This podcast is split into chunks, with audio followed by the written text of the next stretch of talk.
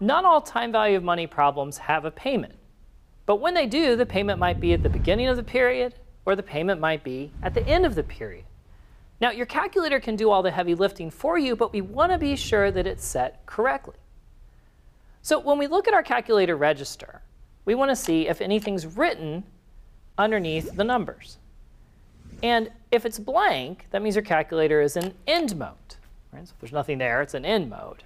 But sometimes we need to set it to begin mode. So how do we do that?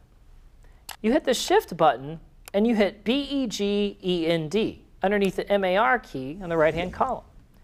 And you see as you hit Shift B-E-G-E-N-D, the letters B-E-G show up in the register. Hit it again, and they go away.